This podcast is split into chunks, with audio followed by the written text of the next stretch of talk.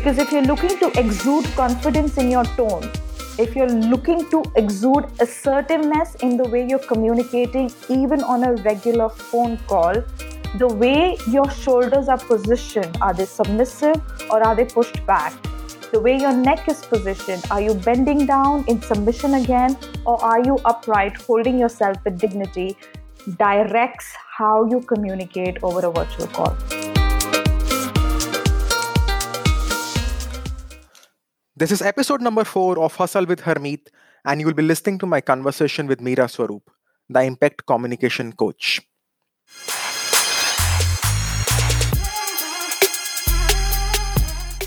Welcome everyone to Hustle with Harmeet. My name is Harmeet Singh, and I'm your host for this show. Every week, I interview interesting personalities from across the globe. The insights and hacks shared by our guests will help you achieve a winner's mindset as well as inspire you to live a life full of passion and purpose. My special guest on the show today is Meera Swaroop. Meera is an army child who uses the charm of the olive greens to help people create an impactful first impression that lasts. Studied clinical research from Cranfield University, she led a career in healthcare for over ten years in companies like Johnson and Johnson and Avenging Health. Eight years ago, she discovered her passion for personifying people, and since then has led workshops on executive presence, likability, and difficult conversations. Her clients include the B C G, K P M G, Coca-Cola, and eBay. She aims to simplify communication for people in a way that allows borders to dissolve and communities to thrive. In today's episode, Meera has shared her insights on who is an impact communicator, how to exhibit positive body language in a virtual workplace, the art of saying no at your workplace, how to give feedback to your bosses and supervisors, how to respond to compliments from your colleagues and clients, how to write effective and powerful emails at workplace, the secrets of closing deals over a call through effective communication, how do introverts become better at striking conversations, and a lot more. Before we begin, make sure to subscribe to this podcast, and you may also connect with us on our Instagram page at the rate Hustle with Harmeet for all the latest updates on our upcoming episodes. So let's jump into our episode number four.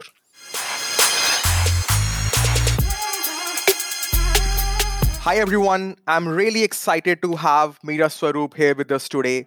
Welcome to the show, Meera. Hi, thank you so much, Harmeet. It's an absolute pleasure to be here. I met Meera two years back while she was delivering one of her keynote speeches in Delhi. I clearly remember walking out of the room that day with tons of insights into the world of communication. Since then, I have regularly followed her work and really admire the impact she's making in this world with her work. Before we jump into our discussions today, Meera, I want to read out a quote by Tony Robbins. And it states, "Communication is power. Those who have mastered its effective use can change their own experience of the world and the world's experience of them. All behavior and feelings find their original roots in some form of communications." Unquote. So Meera, here's what I want to ask you.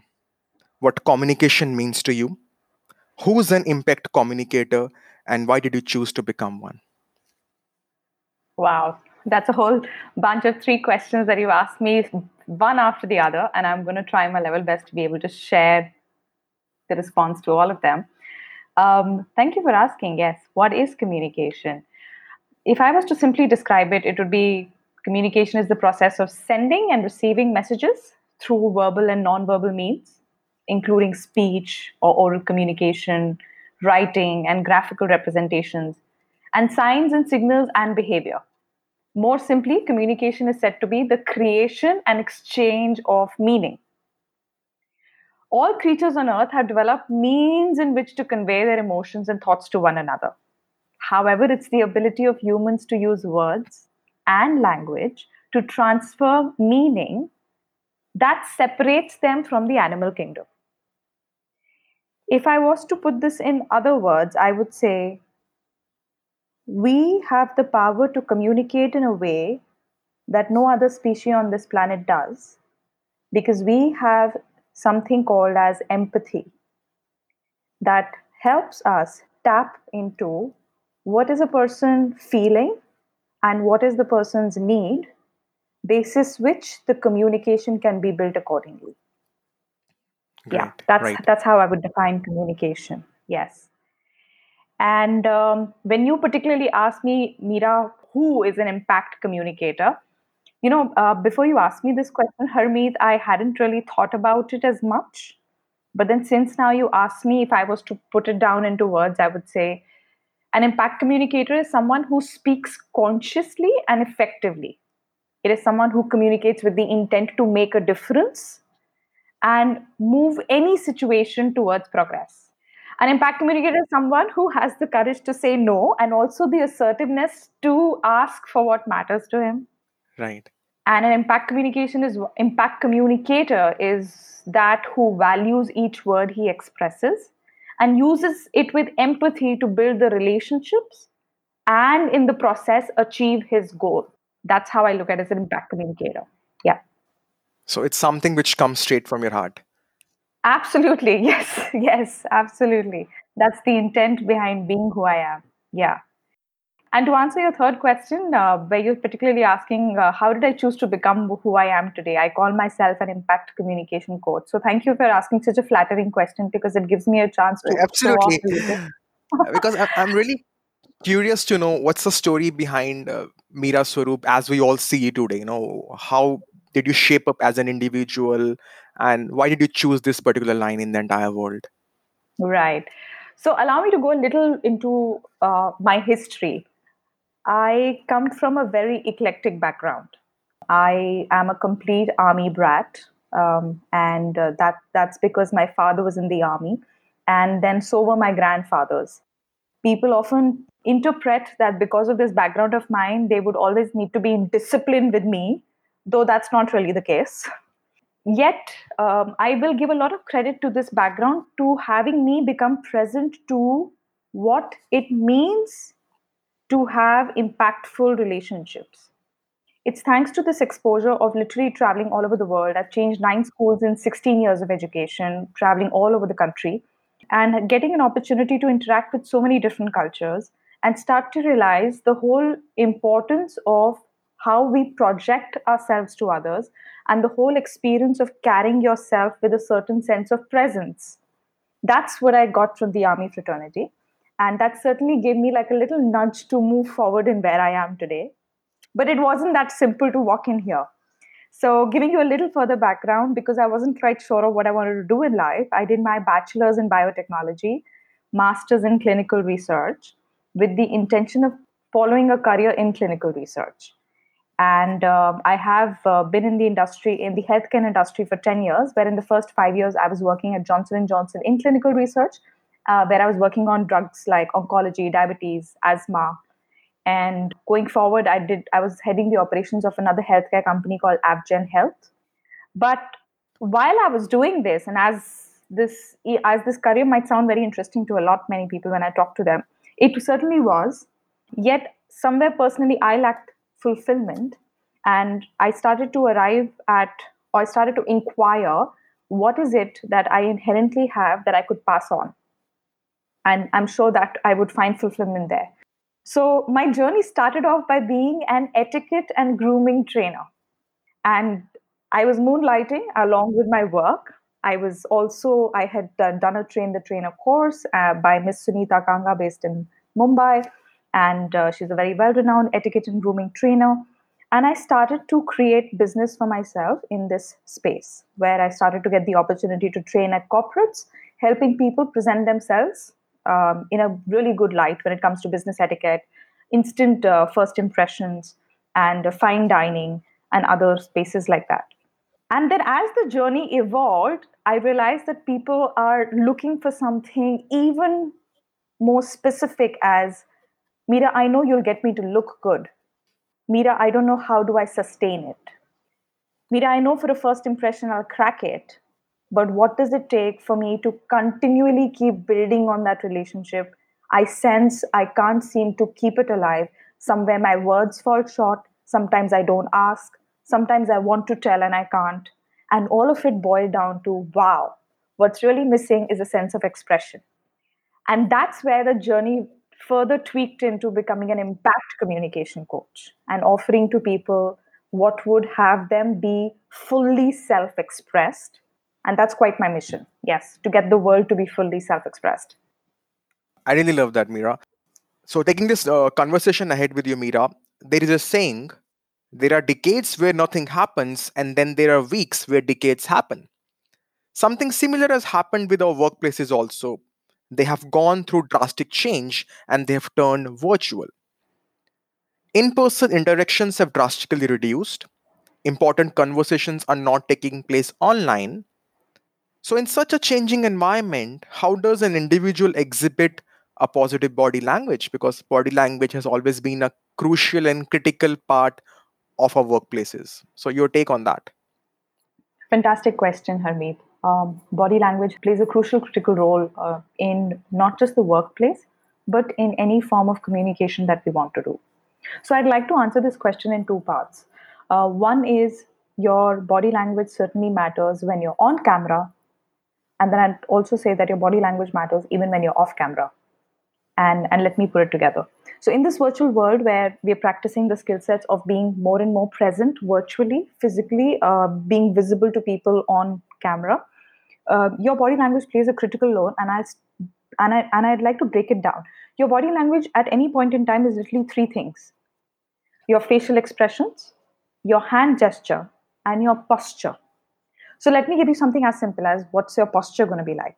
If I would say your posture, I would say how much of your body can you physically make visible to the other person? Can we be aware that the most appropriate ratio that we can reach, or let me say it differently, the most appropriate uh, snapshot that we can offer of ourselves to anybody is right from the surface of our head till about reaching our chest. So if this is this body space that is easily visible to somebody on camera, whenever we are facing somebody on a call, that makes a significant difference to how the person perceives us. Then even smaller nuances, are we centered in the frame or are we like to one edge or the other? If you're like centered in the frame again, it shows that you took the time to position yourself to be visible in front of the camera because you're present to how much your presence matters. Wow. Breaking down your body language further, now, like I said, your body language is three parts, your posture, your hand gestures, your facial expression. About your hand gestures, it's beautiful that when you're conversing, you actually allow your hands to be visible. You could literally use your hands to project information forward. Like you could say, I have two things to say and physically show them on your fingers while talking about it. You could say, I have or plan A and plan B, and you could literally indicate plan A with your right hand and indicate plan B with your left hand, immediately giving the person a visual of two options or two different things that you're speaking about. So use your hands because anything animated attracts attention. People want to be able to associate, people want to look. It brings up your compellingness when you're connecting with people virtually. And the third thing, when we're talking about your facial expressions, of course, keep a smile. And then let's talk about how do you make eye contact. Eye contact is so tricky in the virtual world. And I want to give this to you right here, Harmeet. I haven't got a chance to express this anywhere really, but I'd love to express it on your podcast. Shoot it. Thank you. When on a virtual call, A, please take the opportunity to switch on your camera because your visibility makes so much of a difference. B, whenever you're presenting, look at the camera, not at the person, and worse, not at yourself. Your power to be fully self-expressed, for the person to absorb your presence, to have your influence be made, to have your message be absorbed. When you look into the camera, people buy into what you're saying. Now you look at the other person when the other person is speaking. But then the moment you're talking and you're clearly talking for a minute and over, focus on the camera. It is so much worth practicing this skill. I'm practicing this right now, even if we're on a podcast that's only audio. But that's the power of this, that it, it gives such a compelling purpose to express what you're expressing. So that's the part where I talk about your body language matters when you're on camera. Fantastic. Yeah, thank you. talking about how much your body language matters uh, off camera is also so true. Something as little as if you are receiving a phone call, can you be present alert through your body language as well? The minute we slouch, the minute we take it in a lying down position, the minute we're so casual about it, that same air and tone flows through in our voice to the other person. So the, if we want to bring in sincerity in the conversation that we are causing, our body language needs to be aligned to it. And it works in the other direction as well. Because if you're looking to exude confidence in your tone, if you're looking to exude assertiveness in the way you're communicating, even on a regular phone call, the way your shoulders are positioned, are they submissive or are they pushed back?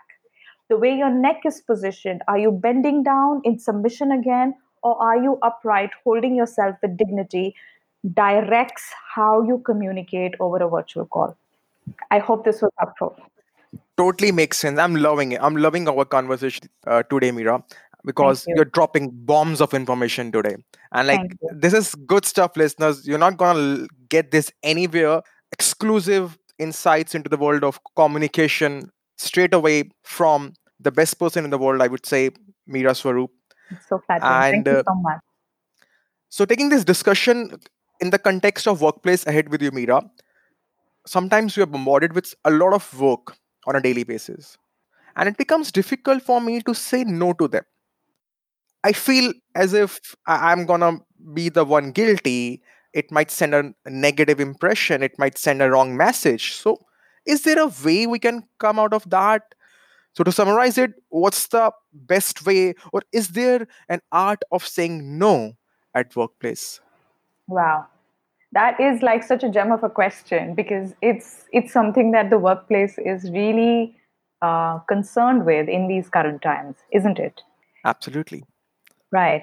So, um, you know, you asked me a question that says, Meera, is there an art of saying no at the workplace? And and be- before that, the, the, the context that you said is, Meera, how does one say no? And I'd like to split this answer again into two parts. You know, there are two parts to the art of saying no. One is knowing how to say no. But an even more important, or I feel an equally more important, is knowing when to say no. Yeah. The how will come so intuitively, so automatically when the when is so clear, right? So, right. so I'd like to give a few few tips or some pointers that could be very practical takeaways for our audience today, um, which I also offer to my participants when I'm training them. And and to give them some time to reflect on discovering their when, like when to say no. How do you even identify that, oh, this is a space to step up and say, hello, I can't do it. Exactly. Yeah. Right. So what I'd like to share with you is um, a set of three to four points. So allow me to just start creating them instantly. The first would be reflect on any time when you said yes, but regretted it. Hmm. That will give us ample space to remember and recall, yes, you know, these were the moments when I took on more than I could handle.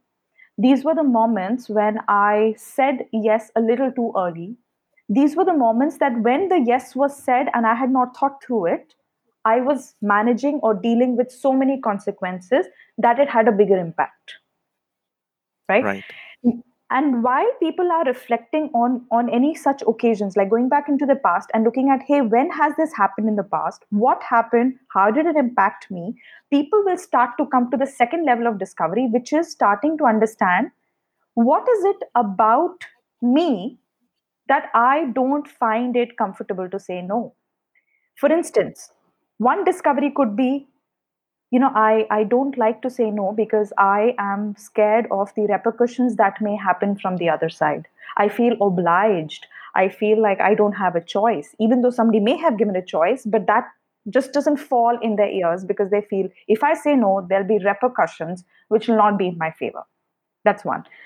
So a request sounds like a demand to them. That's how that's how life is. Right. Uh, second, some people hate saying no, or just can't get themselves get themselves to saying no, is because they're guilty. They're guilty that if I don't step up and say yes, uh, I would have missed out on helping somebody. Or, you know, if I didn't do it, who else would do it? That that experience of oh Lord, I made a mistake, I should be available, how can I say no? It's that. Yeah. Right? And though it's coming from a space of wanting to give, it unknowingly turns out to be almost like a doormat situation where we are allowing people to trespass all over us because we haven't identified, hey, this is my boundary. And it's a safe boundary to claim. There's nothing selfish about it. I can claim it. And then there is a third category of people who just can't get themselves to say no because they don't identify that, oh, this will lead to consequences. They're like, oh, I'll handle it. Oh, it'll all be done. They're not present to this is going to lead somewhere and I'm not ready for it. So, yeah. so these three categories sometimes entwine, sometimes play out differently. But usually when people are present to this, when they're present to their patterns, when they're present to, hey, what happened that I am now overwhelmed? What happened that I couldn't say a no? If they start to listen to their patterns, it would open up such a gamut of space to start operating from. So that's the number one, I think, like reflect, reflect on it. Yeah. Second is um, very, if very specifically within the reflection space, if you can start listening to our feelings, like what is my feeling apart from overwhelmed? Um, what was my feeling when somebody had asked me that question? Was I feeling obliged? Was I feeling in any way threatened? Was I feeling in any way um, unclear?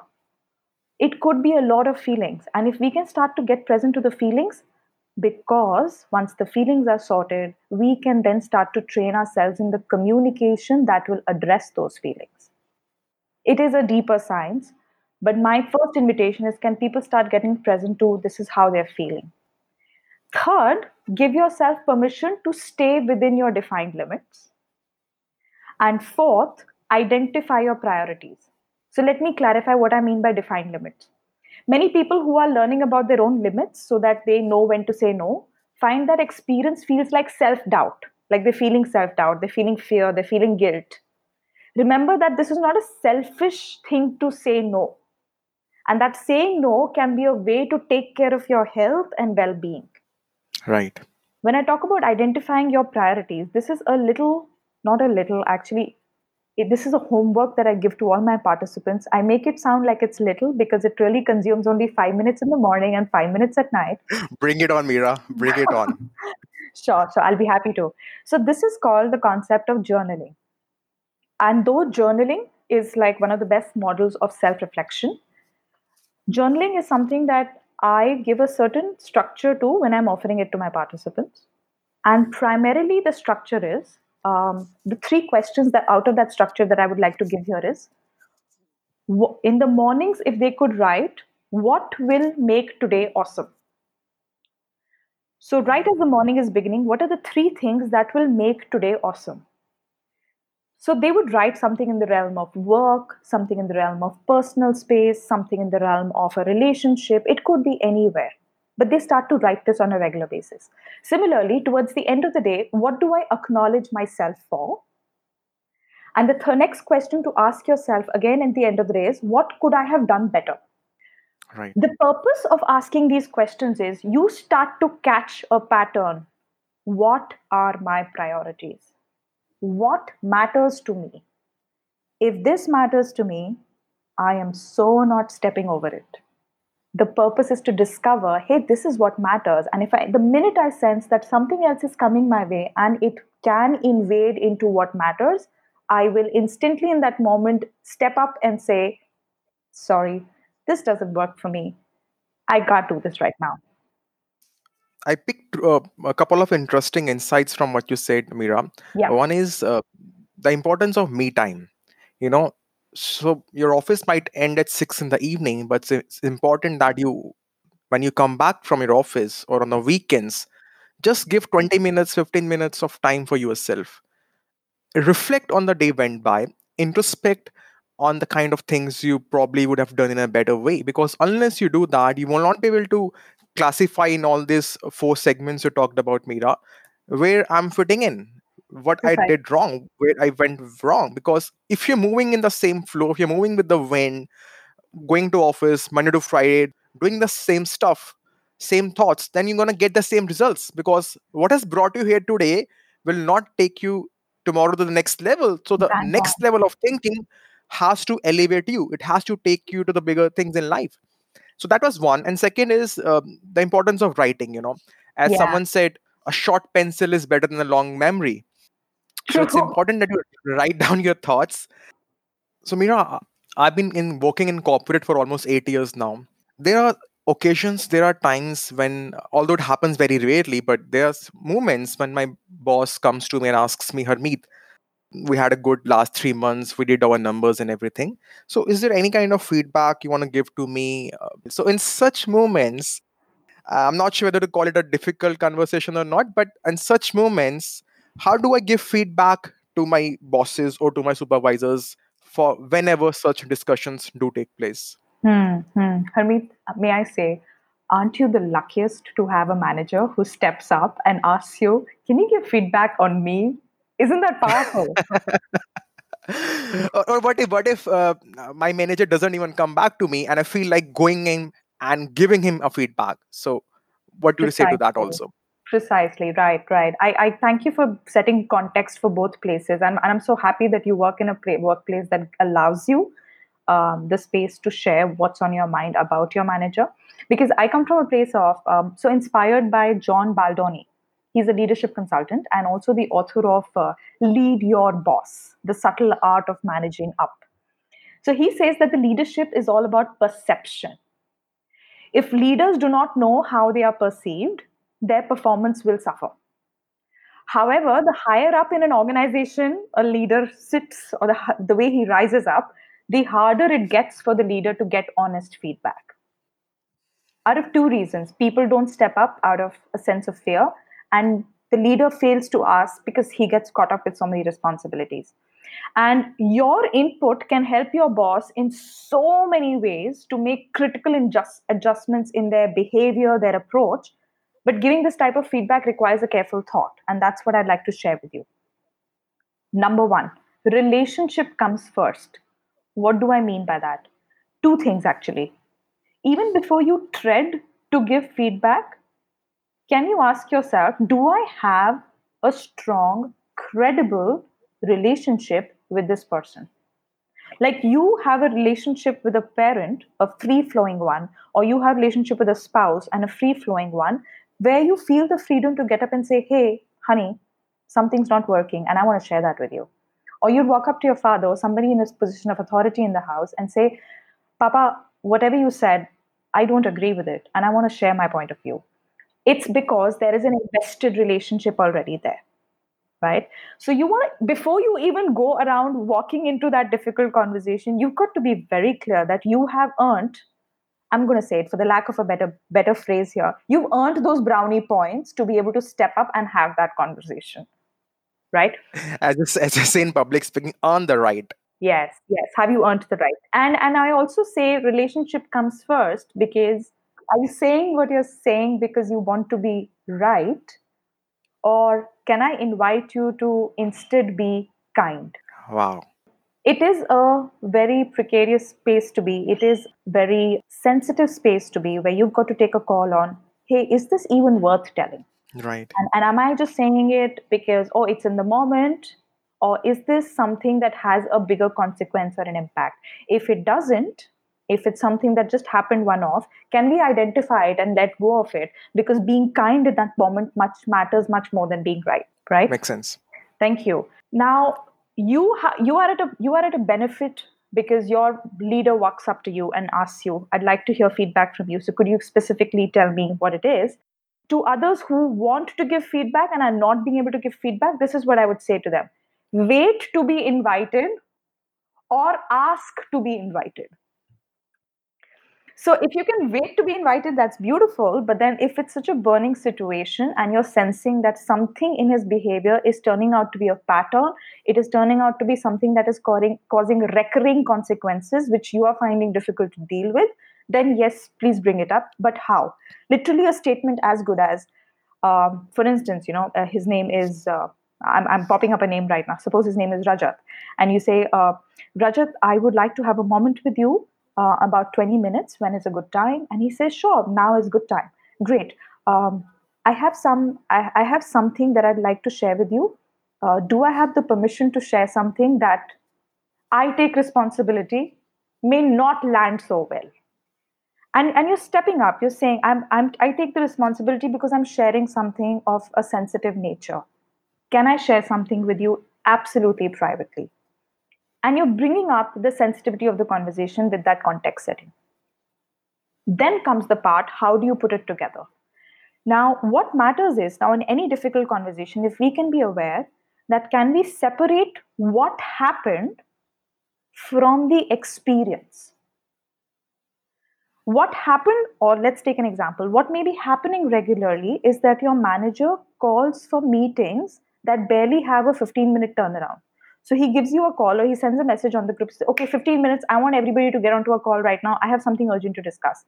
And it literally means, okay, drop whatever I'm doing and come to that meeting. So as much as you were getting used to it and you're like, okay, boss is asking for it, but you got to go. But with your building responsibilities, you're realizing this is not working for you. I mean, especially if you're looking for a very structured way to work, it doesn't work for you to just suddenly pop up on a meeting. So in that moment, can you say, Rajat, when you schedule meetings where we need to be there fifteen within fifteen minutes versus Rajat, when you ask for ad hoc, quick turnaround meetings. Yeah. So, so ad hoc or unorganized or any other way that you would describe your experience of the same event. The more observation, the more factual you can get, the better it is. So separate your observation from the experience and describe what happened. Absolutely. Second, you go to what is the impact. So Rajat, when you uh, invite us to come on to meetings where we have fifteen minutes to step into them, the impact is that we or I, if you're talking for yourself or you're talking for the team, you define that. When you invite us uh, into a meeting in which I need to be there within fifteen minutes, the impact is that I end up losing flow of what I was already doing, and that sometimes impacts the final productivity I have at work. I am bringing this to your attention because my productivity matters, and I'm sure yours also does when it comes to the whole teams. And I'm taking right. the liberty to share this with you. Now comes the real part. Whatever you state, could you state it as a request? Something that the person can action upon versus, hey, there's a problem. I wonder if you've seen the problem. The problem has an impact. And we just keep dancing around on that subject. Can we guide the conversation to, Rajat, it would be so much better that we get a day's advance notice that you would like to schedule a meeting and we'll come prepared, we'll come sorted. But that one day advance meeting notice just completely changes the game and allows us to finish our meeting so much faster. Right. A request at the end of it, if you have a solution to offer, would be absolutely great versus telling somebody, stop doing this, don't do this. Don't do versus do this. Do this is so much more powerful. Yeah. Thank you, Meera, for bringing this up because it's the small nuances which we do come across on a daily basis and we overlook them or we miss them. But this is going to come in handy to us in our everyday life. So, thank you. Yeah. So, uh, going from giving feedback to the bosses or talking to the bosses, uh, slightly different direction. How about, or is there a way I can respond to compliments from my colleagues and clients also, Meera? Oh, lovely. Yes. So I remember sharing this in one of the videos that I did. And, and you know, I invite all your audience to um, to look at uh, my YouTube channel as well, where I cover quite a few subjects in communication. So this one I particularly remember. So thank you for taking this question on, Harmeet. Um, let's first of all look at why do, I mean, okay, people give us compliments. And and many of us are tongue-tied about it because we don't know how to respond to compliments. We we don't necessarily receive them with arms wide open. There is this yeah. sense of doubt in our head. Does he mean what he's saying? Is there any truth? Right. Or or even the experience of like, what is this a big deal? You know what I'm talking about. Yeah, we are not used to compliments also, maybe. Precisely, precisely. And at the same time, like I believe there's so much power, like the purpose of communication is that can the relationships bind together? When someone gives us a compliment, the person is doing it with the intention of connecting with us. Can we give the other person the experience that, yes, the connection is happening, that, yes, I am receiving, yes, I am wholeheartedly in this, right? It's such a subtle thing to do, but it's such a beautiful connection point. So when somebody does give you a compliment, some beautiful phrases that are my absolute favorites, and I'm happy to share them with you, is, thank you for saying that. You could say, thank you for your kind words. Or you could say, you're so kind. When somebody's thanking us or complimenting us that we helped them, suppose we gave them some help and then they are thanking us for it or complimenting us for it. Many a times I hear people say, no worries, no problem. And I cringe. I literally cringe because I'm like, when you say no worries, when you say no problem, you are diminishing the whole effect or the whole impact of what you did. It's like you're right. saying, no, it was, koi badi baat nahi thi. That's it's the, okay, it's okay. that's, that's the impression that's going out. And, and no, when somebody's stepping up and saying, hey, thank you for helping me out, you're so kind. How about you respond saying, I'm glad I could help. I'm glad you saw value in it. As you, it, it can be so powerful to just say, thank you for asking for help. I'm so glad I could. You know, it's it's it's about allowing the connections to stay stronger and stay connected. Yeah. Absolutely, Meera. And as they say, great communication begins with the connection. Ah, yes, yes. Yeah. So uh, uh, something which I want to bring to your notice also, Meera, is uh, the importance of emails in our everyday lives. Mm-hmm. Every day we have to send m- multiple emails at workplace also. Sometimes even the vocabulary is also taken for a toss because of the limited time available to write the emails. So any recommendations for writing effective and powerful emails at the workplace in the shortest time possible? Sure, sure. So what I'd like to offer you, Harmeet, is like a set of tips that I, I believe can get into action immediately. The first thing that I'd like to give away is emails are written with the intent of quick interactions. I know that the chats and texts can be one of the quickest set of interactions, but emails are written with the purpose of, I have something longer, more robust, more structured to share, and I am looking for a swift response. So that your email gets priority over a whole load of emails that usually get downloaded in somebody's inbox, your subject line needs to be screaming attention in a very subtle way. And I believe one of the beautiful ways that a subject line could attract attention is when the subject line speaks of the action that the reader needs to take. I'll give you an example. For instance, if you are sending out a report that needs to be reviewed by your manager, and you labeled the subject line as project review, or you said uh, project update, and that's all that was there in the subject line, and you sent it out. Imagine the power of you stating a subject line that said, project update, please review. That alone will immediately give the person an insight into, oh, this is something that I need to take action on. Call to action. Absolutely, a call to action. It could be something like this as well. Uh, meeting time, uh, meeting time, dash, polls invited. Polls invited is, hey, I need to respond to this. This is not just a F Y I kind of an email. The minute right. you are sending an F Y I email, you can mention that in the subject line. You mention the subject and you write F Y I for your information. But your the chances of your email being opened and being responded to go up significantly higher the minute you state an action within the subject line. The second thing that I'd like to share with you for the purpose of emails is that within the body, one structure that allows crispness, where you don't have to dance too much into finding reference. A quick structure is who is doing what by when. Okay. So when I'm saying who, who is, so who, who is doing what by when can be structured into two parts. You might be reporting that I am doing this by this much time, or you might be asking that so-and-so, please do this by so-and-so time. Fixing responsibilities? Precisely. Precisely. So if your emails can literally say, okay, Kavita will have this done by so-and-so time or by so-and-so date, it gives so much clarity about, okay, this is what I can expect because of this email versus I'm stuck between sentences about, hey, what's the point anyways, right?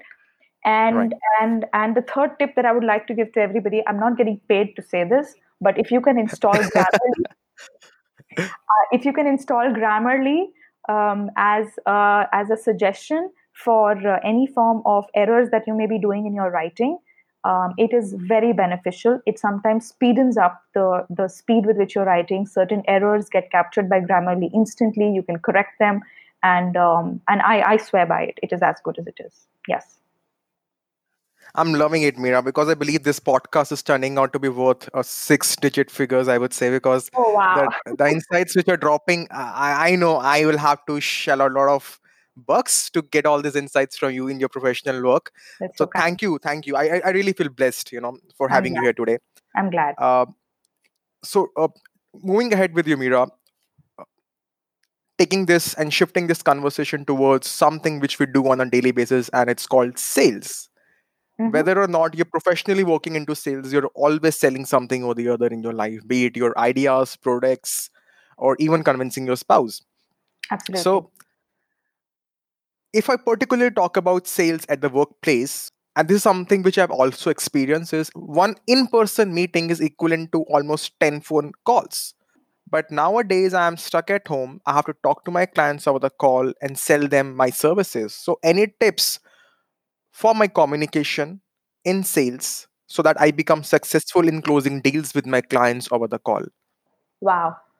So there are two, I'd, I'd like to respond to this uh, question in two ways, Harmeet, right? The intent is to be able to crack in close connection with the client such that it converts into a sale, right? So causing a connection and then converting it into a sale, I see it in two parts. And And for me, um, one of the principles that really drives sales, I believe, is the concept of likability. And I truly believe in this, where uh, I learned it from my coach and I'm passing it forward. In the journey of usually building relationships, we start from the step of know, like we know the person, K N O W, we start to know the person. And then it goes to liking. And then it goes to creating trust. So imagine somebody starts to know you. He knows you first, like literally on like, oh, you're so-and-so, you work in so-and-so company, that's it. He doesn't know much about you. But then as he gets to know you, starts to interact with you, he starts to like you. And may I say, in that experience of liking, he isn't yet, he doesn't yet know much about you. But somehow about, somehow with the experience of conversations he had with you, or the way you led the conversations, where less of your information got divulged, more of his information got opened out, is where the likability was being built. And then that journey goes towards trust. Unknowingly, many of us skip the whole likability step, and directly from knowing the person, we start working towards building trust. How? We've grown up in an environment. I I I, I love this word called culturescape. Like there's a landscape, there's something called as a culturescape. We grow okay. up in a world where there's culturescape, and it tells us winning trust is important. To win trust, do the right thing, do hard work. These two have really impacted the way we operate in relationships. For us, trust is doing the right work and doing the hard work. And that whole sense of connection, that whole sense of, hey, can I get to know this person a little better and understand what triggers him or what warms him and what is it that he values? Can I come into that space? Because once that space starts to get dabbled with, the journey to trust speedens like no one's business. Wow. And if we can crack into that science, like, hey, what can I do to engage with this person beyond the checklist? What can I do to engage with this person and understand why does that checklist even matter to him? What in his inherent behavior makes him do what he wants to do? Right? Right. And and I believe that's the powerful space to create likability with your clients. What do you think? Absolutely, Meera. And just adding to what you said, Meera, trust is a must. Because unless I have that trust, that connect with my client, I will not be successful in my professional selling world. So are there any specific words you recommend, Meera, one should avoid during a sales pitch? Since since words is my strength, I love to talk about what are the words to use and what are the words to not use. So thank you for asking that. So I'm going to give you five words, which I hear so repetitively across pitches. I have observed them with my clients when I work with them, and I consciously try to pull it out of their pitches. Um, the first word is the word buy, B U Y. And, and, and ever instead of telling a client, um, when you buy this from us, instead could we rephrase it to when you own this product, or when you begin to experience our services, or when you begin to own experiencing these services. So buy versus own, that's the choice. The second word that I see a lot of people use is the word honestly. And it has such an underlying tone every time it is spoken, because the minute you bring it up in your conversation, it tends to give a meaning that every anything you said before this was a complete lie. And and people start to wonder, when do I really trust and when do I sense back that this is just flippant conversation? So instead of using the word honestly speaking, I'd like to be honest with you, instead of using such phrases, what would be more powerful is when people say, my experience suggests, or the protocol says, or in my experience, this is what I have observed, and such. Right. The third word that I'd like to share is the word cheap. And even though we might want to tell people, hey, this product has a very, very low price to it, we end up saying, can you imagine how cheap it is? It is so easy to fit into your pocket. And instead of that, could they use the phrase that says, it's great value for money. This has been so thoughtfully put together so that people get real value. Like, that's the power of driving the message. Right. The fourth word I would recommend people not use is the word price. Somehow that word has an energy that allows the other person to shop around. And you want to break that journey sooner. So you begin to, in your language, instead of saying this comes at a price of, could you instead say this comes at an investment of so-and-so amount? Right. It's not just, oh, it's a finer word to say. Somehow the energy of this word starts to cause more stability versus the other one. And the fifth word, the word that I see, again see a lot of people use, it's just as prevalent as the word honestly. The word, the fifth word I'd like to offer to you is the word basically. So basically is, is so often used by us when we want to simplify the message down. In other words, I'm going to say, we like to dumb it down.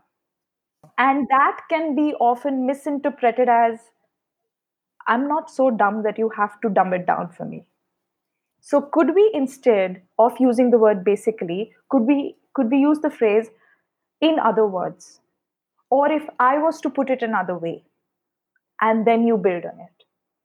So this is how you structure your, uh, or you choose your words appropriately whenever you're building your pitch.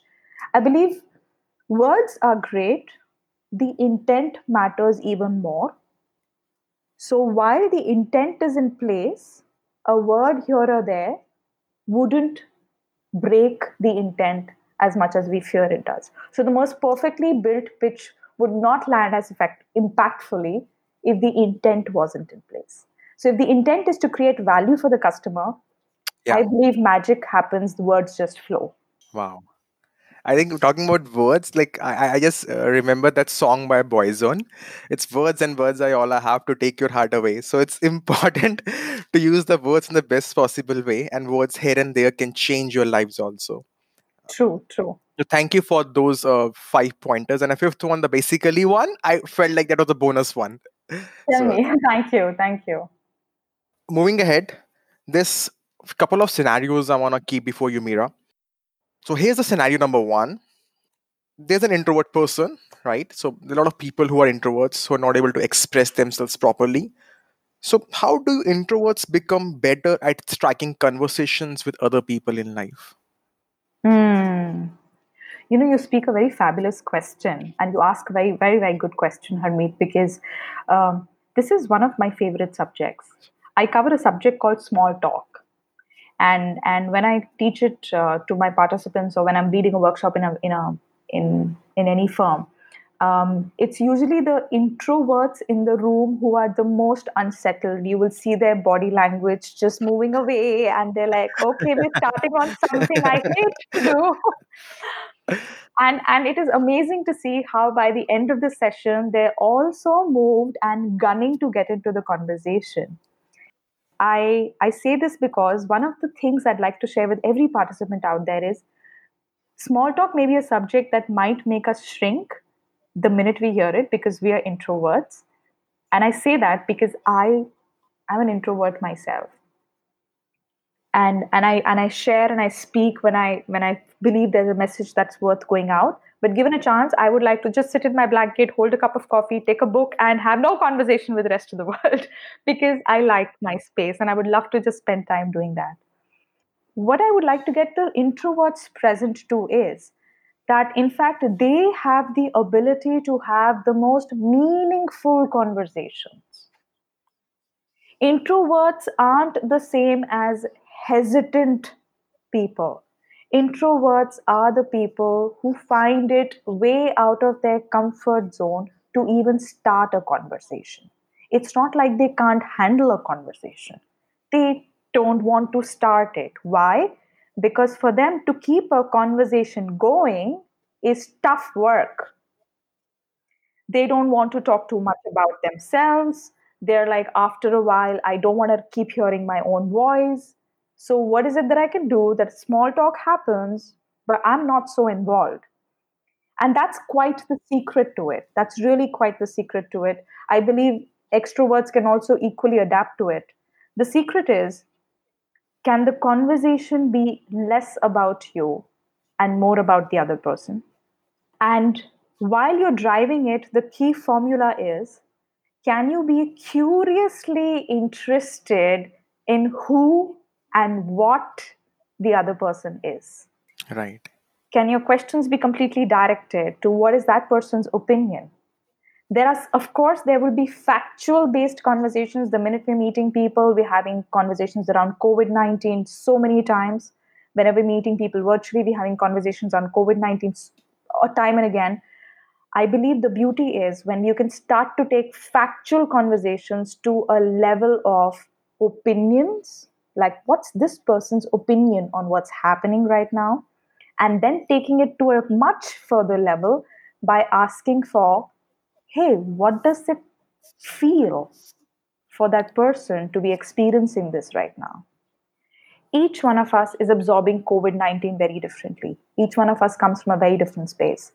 Can we make the conversation about what is his opinion and what is he feeling? Because that's really going to drive the conversation deeper. The introvert has no talking to do. They just need to ask questions. It's the other person who's talking. That's how you get started. Yeah. So yeah. Here's the second scenario, Meera. It's a hypothetical one. I'm stuck in a lift with the C E O of my company.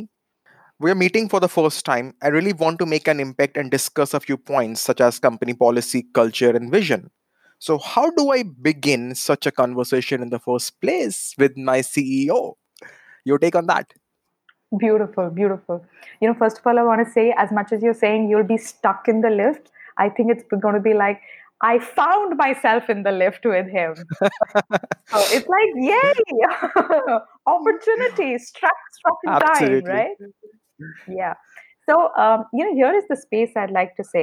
Um, whenever we're looking to create a connection with somebody who is in a leading position because they probably have more experience than us, or um, uh, they...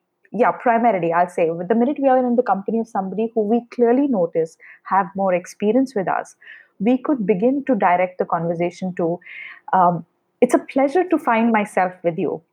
Can I take this opportune moment to ask you? And then you direct a question where you seek his advice on something that matters to you. If you could put it in the context of the organization, if you could put it into the context of something that senior leaders spoke of very recently, like if you just recently uh, know that he put up a post on LinkedIn and it spoke of a particular place, if you're aware that he writes articles and you read it, or he just walked out of a room where he made a speech, and can you ask a question pertaining to that, where you could say, I heard you say this. Could you tell me a little more? How does it directly apply to somebody in my position? You could ask further things like, what is your opinion on the COVID nineteen impacting our industry today? Something as simple yet significant. The rule that I'm offering, or the tip that I'm offering here, is involve the person in a conversation where it's not about you. But again, it's about that person's opinion and how does he feel that things will pan out. Right. When there's experience in front of you, can you find a way to tap into it? You are not doing this to be manipulative. You're not doing this for any other hidden purpose. When you're in the presence of company which is more experienced than you, wow, can you find a way to absorb all of it coming your way? Beautifully put, that one, Meera. Thank you. Okay, so now we are towards the last leg of our the episode, and here's what I call the one minute round. So I'm going to ask you a couple of questions, Meera, and you'll have a minute each to answer them.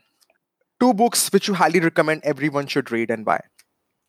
So the two books that I like to recommend anybody to um, to to read is uh, the first one is called Power of Now by Eckhart Tolle, and uh, the reason I recommend this is this is one book that got me grounded in the power of being present. Even though I teach people executive presence, a much essential aspect of that is what does it take for us to be instantly present in a given moment? Because what I realize is your best potential, your best performance comes when you're completely present to who you are being in a given environment. And right. The second book that I highly recommend people read is So That It Makes Your Life Simpler is uh, this book called Difficult Conversations by uh, Bruce Patton, Douglas Stone, and Sheila Heen. And this is one co- one book I would recommend people pick up so that they can start to dare to ask difficult questions, talk assertively, have the courage to walk in to a space and say no. That's the book to go to. Yeah. Couple of tips for digital etiquettes in post-COVID world. Hmm, that's an interesting one. Okay. Uh, first of all, wherever you are on the digital world, switch on your camera. Be seen. Second, could you be forgiving for any disturbances that crop up, whether they are technical in nature or any background, because we're doing work from home these days. So what in whatever capacity, we can be forgiving of any disturbances. And third, since the nature of our conversations has shifted a lot to texts, all the corridor conversations have gone to texts. When responding to texts, whether email or chats, respond to what was said and not how it was said. We will be saving relationships by responding to the what and not to the how.